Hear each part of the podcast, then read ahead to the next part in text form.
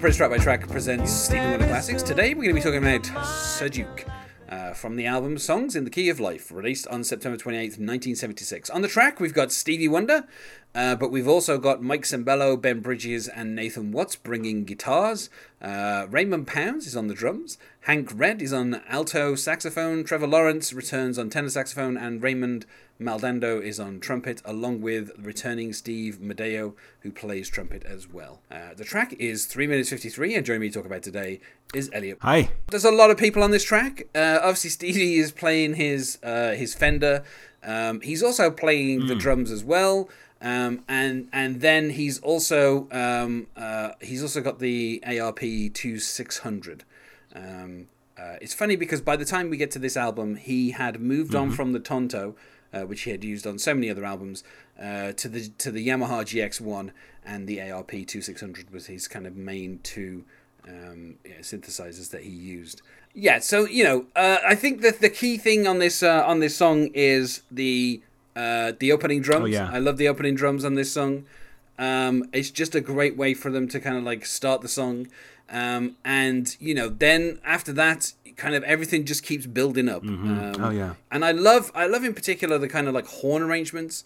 Um, you know, it's just such a like the entire song is so well put together, um, and there is kind of like a, a really uh, the, obviously the catchy chorus, um, which again th- it's weird because there's a few songs where there's the title isn't mentioned by Stevie Wonder, uh, and he says it one time in one of the verses, but the chorus itself is not. Sir Duke. And I would I would guess that uh, some people who probably don't know the titles of songs uh, would probably call this song "They Can Feel It All Over" because Right, that's yeah. the that's the part that everyone kind of remembers from the song. yeah. If you if you grew up uh, where you got all your music from Napster or Kazaa or just any uh, file sharing service, and all the song titles were wrong, they were just the chorus, or you got all the bands wrong, you probably do know it as uh, they can uh, feel it all over. Yeah, probably labeled as "They Can Feel It All Over" um, by uh, I don't know some other artist, not Stevie Wonder. Um, you know, because they also had a habit of getting that completely wrong as well. oh Man, those were the dark ages.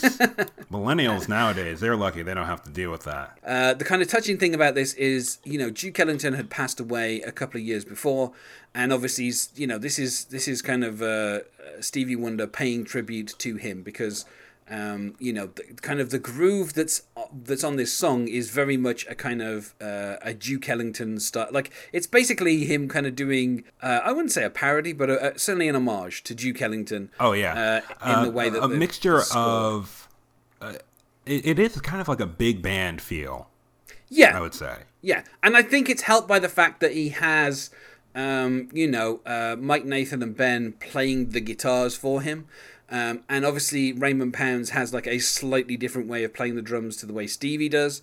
Um, you know, and I, I know, like, just having a band playing the song gives it a completely different feel to Stevie Wonder in the studio by himself. Um, you know, so if you think about like some of the kind of Stevie Wonder songs that he's played in the past that have had a certain kind of like drum groove, um, then obviously you know, I mean, other songs on this album pretty much, you know, um, eh, then they they kind of sound one way, but then when he has um, you know a band play stuff for him. Uh, it still has like the Stevie Wonder groove there because obviously he's the one who will be playing the demo and saying copy this. Uh, But Raymond Pounds is kind of bringing his own thing to the to the kind of the song, having other artists come in and doing that. Um, you know, I've seen Mike Sembello's on a number of tracks on this album, so Yeah, um, you know, yeah. he, he it kind of frees him up a little bit more to maybe get a different, a certain kind of vision out there for his Yeah. music. Yeah, and and the thing is as well, what's quite important is is having the kind of the the you know the four piece horn section, um, and the fact that Stevie Wonder is a, is effectively um, playing the role of the band leader as Duke Right. Ellington would do. So when he's kind of singing, and you know, there's some vocalizations where it sounds like he's directing people. Um, you know, in the kind of in the band to do certain things, and so you can kind of just hear them in between some of the lyrics where he just you hear a noise from Stevie, and it's almost like he's pointing at someone to say what they've got to Exactly, play. and I, I, I, I love that about the song too. The uh, I'll say this: uh, man, I felt a little silly, not silly, but like hearing this song and listening to the song while I was out for a walk. I had to stop. I had to kind of stop it because I had to stop everything so I couldn't start dancing we just couldn't start. It was so. It, it's a very infectious song, very much so. Yeah, and I think obviously, um, I mean, he has this kind of this little pun joke where he says, "Just because a record has a groove, don't make it in the groove," and then of course that's Yeah. punctuated by the horns, um, and it kind of work. It works so well, um, you know, and, and I mean, like you say, you know, when you, you can tell right away at, let, at letter A when people start to move. So obviously, and then you have those kind of like little I don't know. It sounds like sounds like one of those things that you blow like a that has like a whistle thing in that uh, you know makes a noise that is at the end of the kind of each of the the verse lines.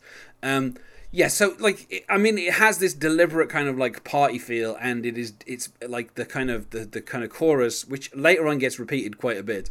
Um, you know, is obviously there to to make people move. You know, that is that is what he's trying to do. Um, you know, and I just love the kind of the the you know the opening sentiment, which is music is a world within itself with a language we all understand, with an equal opportunity, which obviously very important for Stevie Wonder, uh, for all to sing, dance, and clap their hands. So you know, what you were trying to resist is what he's trying to do. Um, so you know you're, you're trying to not kind of dance and clap your hands and that's that's exactly what he's looking to do with this Yeah. song so um, you know you were trying to resist it but unfortunately that's that's the aim of this song.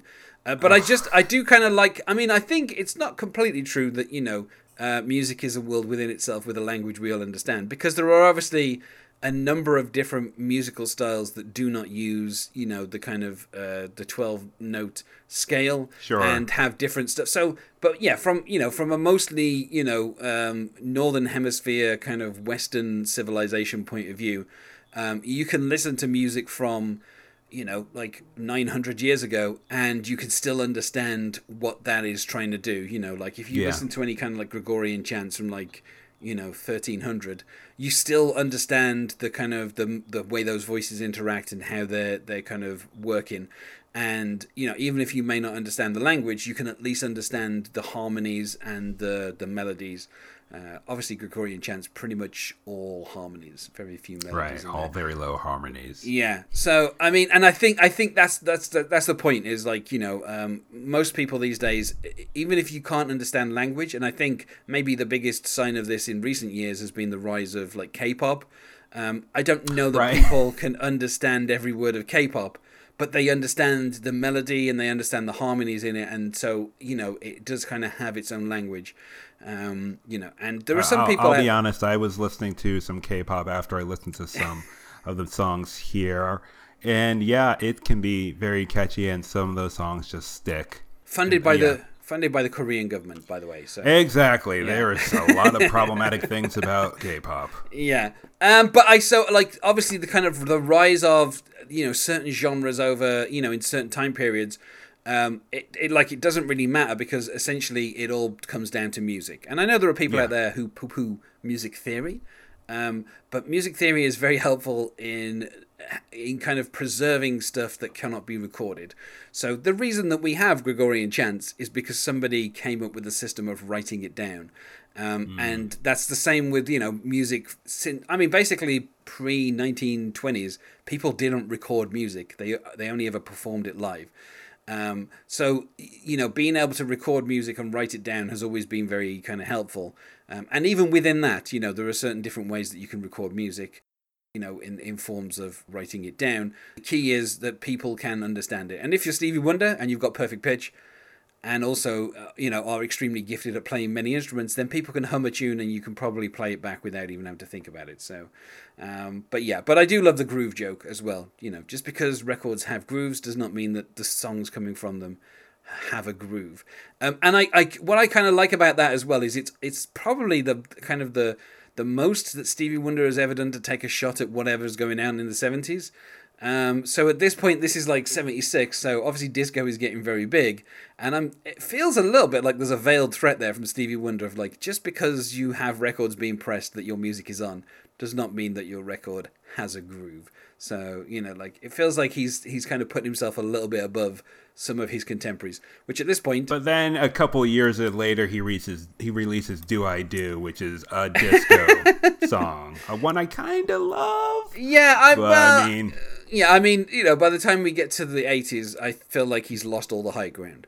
Um, but at the moment, I would say at this point, he has the high ground. He is unmatched as an artist um, in 1976. So he's, It's, he's it's, a, I just want to make sure is that a pun or was that an act like higher higher ground? uh, I mean, you know, let's say it's a pun. Um, Okay.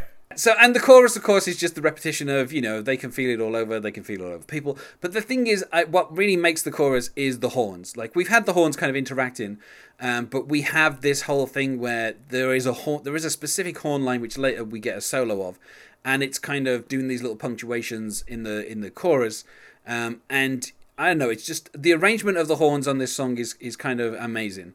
Um, You know, it's just done in a way that like you you kind of can't argue with how well placed they are. And I like as well how immediately in the second verse and the final verse because there is no other verse after this. Um, you know, it's just chorus for the rest of the song. Um, you know, he tells us music knows it is and always will be one of those things that life just won't quit. But here are some of music's pioneers. I don't think that actually rhymes with anything, but uh, you know, you go with it. Uh, the Yeah. time will not allow us to forget. Again, that doesn't really rhyme with quit, but you know, he he's It forcing it fit. through. It needs to fit. Yeah, yeah. Um, and then he tells us there's Basie Miller Satchmo, and he puts a, like a little hiccup in the middle of that word so it makes it fit the uh, the syllables of the sentence. Yeah. Um, and the king of all Saduk. Uh, and with a voice like Ella's ringing out, there's no way the man can lose. And again, we get that kind of like uh, whizzing noise at the end of that line. Uh, and then we go back to the chorus uh, a couple of times. Uh, but yes, so you know, obviously he's he's referencing you know uh, Count Basie. Um, you know, he's he's referencing Glenn Miller, who of course you know was obviously uh, you know also a big band leader. Um, and then of course Louis R. Armstrong. Um, Yeah. who again, uh, you know, a very talented uh, musician. Uh, and then he finishes off telling us about Sajuk. Uh, and I always find it weird because he, like, this is the only time he says Sajuk in the entire of this song, but he kind of almost does those as one word. It's almost like Saduk. It's just one. It's one syllable away from being Sudoku. And I kind of, I just kind of, I mean, the thing is, of course, you know, Duke Ellington's death was probably obviously on on Stevie's mind. Um, and it's not like up until this point Stevie had really done that much in the way of like you know jazz or big band. So Right. it's kind of it's kind of almost a little bit weird to hear him almost giving this as like an influence, almost saying like here's a list of people that you know. I mean Count Basie, I can understand because obviously he's a pianist. Uh, Glenn Miller, you know, again he's kind of like a, a big band leader, um, and and the same with Louis Armstrong. Obviously, you know Louis Armstrong sang some wonderful songs, but then Sir Duke, it doesn't really feel like Duke Ellington is somebody that kind of um, Stevie Wonder would have uh, would have kind of taken that much influence from. But then when you hear a song like this and you hear him kind of acting as a band leader, um, it kind of fits. You know, like he's obviously somebody who, uh, particularly in the previous kind of three or four albums, has been able to kind of call people in like you know the Jackson Five and have them just do backing vocals, and and so he obviously has this kind of presence where he can bring people into the studio and tell them what to do. Uh, because obviously he he kind of knows how to compose the piece, you know, from the music that's in his head. So he can kind of say, Right. "This is the song I want to play," you know, and have kind of someone come in with a bass and be like, "This is what the bass line is going to sound like. Can you play that?" And then you know, so it it feels like although he's never done what Sir you know Duke Ellington did, which is to have like a, a big band behind him and kind of lead that band. It still feels like in the studio he he has kind of done that anyway, but just in a, on a Right. smaller scale. Um, but then he proves here that he can do it. He proves that he can have like a band of like eight or nine people, and he can kind of give them instruction. Um, and I think as well, you know, obviously he says, you know, with a voice like Ella's ringing out, Ella Fitzgerald. Obviously, I feel like everyone should already know that. Um, he says there's no way the band can lose, and I just like that, like the idea of saying, you know, we've got someone who's got such a, a good kind of like, you know, performance, you know, who's who's such a great performer at the front of the band, and there's no like, it doesn't matter what the rest of the band is doing, you can't lose with that vocalist, and I think that's you know Yeah. a nice little kind of tribute It, to it- it's kind of like his dream band coming together. Uh, I when uh, for uh, when he was growing up, I, like in my mind, I'm just thinking right now of like the distance between big band music and Motown soul. Um, I'm not sure where I'm trying to go with this, but just like how you know, I think this is the first, like, with what's going on, there is like a lot of uh, influence from jazz, but maybe more like bebop and a little more down, um um, like, you know, a, a little qu- not quieter jazz, but it wasn't big band. There was so much big band jazz, but this song especially has so much musical history in it, and then incorporates a lot of that big band music. Um, that I think it's just in general kind of rare, would have been rare in the '70s by that point. I mean, I think it's interesting because obviously he, he says from letter A, referencing, you know, Take the A Train. Right. Um, and Take the A Train came out in 1941. So by the time this album came out, that's a, a gap of what, like 33 years? So 35 uh. years? Yeah. And it's it's been almost it's more than 40 years since since this album came out so the, the, the gap from take the a train to this song coming out um, is five years shorter than the gap from now to take the eight to um, to songs in the key of life. Um, so it's I, I, it's kind of interesting that like it feels like um, you know big band jazz was kind of long dead before um, yeah. you know the seventies. Uh, whereas the you know the music that Stevie Wonder is kind of doing is still kind of going. It's still you know it's still something that kind of people do. So it's it's kind of lasted a lot longer. Um, mm but yeah, I, I mean, uh, the kind of the chord structures of this song. Uh, I'm not going to get into the you know ins and outs, but it kind of roughly does match uh, "Take the A Train," except there's a few kind of key changes. There's a few um, you know different essays out there about Stevie Wonder's music that you can kind of find online that will kind of give you yeah. the ins and outs of it. But it basically just is changing a normal kind of chord into a, a minor chord, basically. Um, so it gives a slightly different cadence when the, the kind of line finishes. Um, but then my favorite part of the song, which is the kind of the call and response, um, where we, we you know we have the chorus a couple of times and then we get the horn break, and in there, it, this is where Stevie Wonder is kind of directing the band, and you can hear him kind of singing the line that the the horns are playing, and then he has these little shouts in between the lines where, where he's kind of as they finish doing something, he he kind of shouts something to them, and then and and it's almost like he's kind of singing singing or telling them what to play next or singing what they're going to play next. Obviously, with this being in the studio, that isn't what they would have done, but it gives the feel of Duke Ellington in front of a big band, kind of uh, letting the band know what he wants them to do. Um, right. Just before we kind of come in for one final round of the choruses, um, you know, and then towards the end when he has the you can feel it all all, all over people, you know, the kind of repetition and the it's all if, again it feels like he's almost getting towards scat, but he's not quite going towards scat singing. Like he's just staying within the lyrics. He's not kind of singing nonsense. Um, you know, which obviously is the you know the key element of scat singing is is kind of to not sing words, is to just kind of you know sing um, kind of some kind of melody, but just using different kind of syllables. Um, and then towards the end, as we get the outro, we have this, you know, him saying, "Can't you feel it all over?" You know, come on, let's feel it all over. Like, kind of trying to get the crowd behind him, basically. Like, yeah, trying to get me to dance out in public while I'm trying to shop for food. yeah, and I just, I don't know, it's just a wonderful.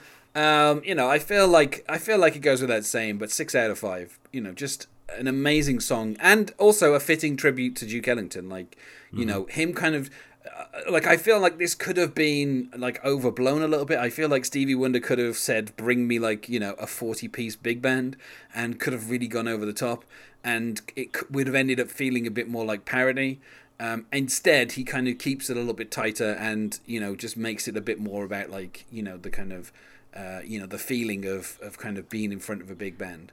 Uh, which, mm. like I said, you know, big bands were kind of you know pretty much gone for about 30 yeah. years before this so it's kind of interesting for him to kind of call back to that um, you know and just i don't know it's just just a wonderful song um, you know and, and I, I think as well the, the fact that he decided to then you know the following year release it as a single as well like it i mean i'm not saying it's like a risk as a single um, but it feels like it's a, a bit more like it's it's a bit kind of different to to what he was releasing as singles around this time. Well, what was the single he was? I guess like the closer singles he was releasing at the time. Like this is again just so joyful, and I know I I, I there was uh, you you mentioned some um, documentaries or just some essays and articles about the song, and there's the Vox one, and it starts off by saying that it is an R&B song through and through, but it has so many jazz influences. But the more I listen to it, I feel like it's more, it's definitely more of a jazz in a big band song. Uh, but if if you if you know if you find the documentary or if you find the video, you know that has a lot better uh, uh, explanation of it. But I was curious, like, what was the single series releasing? Because it just it's hard to imagine a world without this as a single. It's just so joyful. Right before this, the, the previous single was "I Wish," uh, which obviously now finds its fame uh, 20 years previous to this as being the main sample for Wild Wild West. yeah. Uh, but that kind of has the more traditional, like Stevie Wonder, um, you know, uh, keyboard riff. Um, And then after that, we have As, which is kind of more of a traditional kind of like um, soul ballad. So Yeah. it, it feels a I mean just the fact that it's kind of almost like a faux big band song just feels a little bit odd i mean obviously i agree it's very upbeat and happy and stuff and that that works as a single um, but it's just an to me it feels like a slightly odd choice uh, because i could think of at least two or three other songs on this album that i would put out as singles before um, this song uh, one of which we will talk about that was not released as a single because Stevie Wonder refused to cut it down. So, so um, but yes, you know, like there are other songs on here that I think he could have probably put out as singles and they would have been as big. But it's just it's just really weird that like he was he was like, oh no, this this is the one that I'm going to put out there. Uh, but at the same Yeah. time, still a gr- you know a great choice. Um, Yeah. I also wanted to say six uh, out of five as well. Yeah. You know, sometimes listening to it, it's like a little corny, but at the same time, it also makes me want to dance all the time, and I have to stop myself, or I have to stop myself from like just belting it and like, you know, it. it, it he's right. He he. It's it's pretty meta in its own weird way, where it's a song about how music just does something to you as a human being and he's doing it through a song and then the song is doing it to me and then i have to stop myself because i don't want to look crazy Yeah, and I think uh, like you know it was the number one in the US. It was number two over here. Um, You know, it got to number one in the hot R and B hip hop songs, um, uh, which I'm sure at some point will you know include many other different genres because, uh, as we know, Billboard had many different weird charts. Um, but yeah, it's just I mean, uh, it, it's just such a kind of infectious song. Um, and you know, kind of so happy. Uh, also, I I think the thing is as well is you know, uh, Duke Ellington, I guess obviously he's a big band leader, but he was also, you know, uh, a pianist. And I think that's probably one of the things that kind of Stevie Wonder, you know, took as an influence is just, uh, you know, kind of being able to kind of, you know, play piano, but also tell other people what to do, uh, which Yeah. obviously something he got very good at. Uh, by the end of the year, it was the 18th best selling song in the US in 1977. Uh, so that's not bad going. Um, you know, to have like one of the top twenty best-selling singles of of that year, um, and of course by that point he'd also won the Grammy for you know album of the year as well for songs in the key of life. So you know he had a he had a pretty good uh, seventy-seven. Um, yeah pretty good year yeah, you know he, he did okay. Uh, so is there anything else that needs to be said about Sir Duke? listen to it as many times as you can Yeah, yeah, it's just a great song, and I, I Yeah. think I think the thing is, you know, I think I feel like people can kind of take Stevie Wonder for granted just because of how great he is, and then you listen to something like this, and you're like, oh yeah, this is why people think he's great because because Yeah. he is. Like, you know, you just listen to something like this, and you know, this is why basically, you know, the writer for Rolling Stone who wasn't keen on Stevie Wonder's first couple of albums of this decade ended up being turned around and declaring Songs in the Key of Life like one of the best albums ever made, just because Stevie won him over with his genius. Um, so, well, let's go to plugs then. Is there anything you wish to plug, Elliot? well you can find me on twitter at eh wallace And you can find this particular project on Twitter at Stevie by Window. Thanks as well for being my guest here today, Elliot. thank you very much And otherwise, you can feel it all over. yes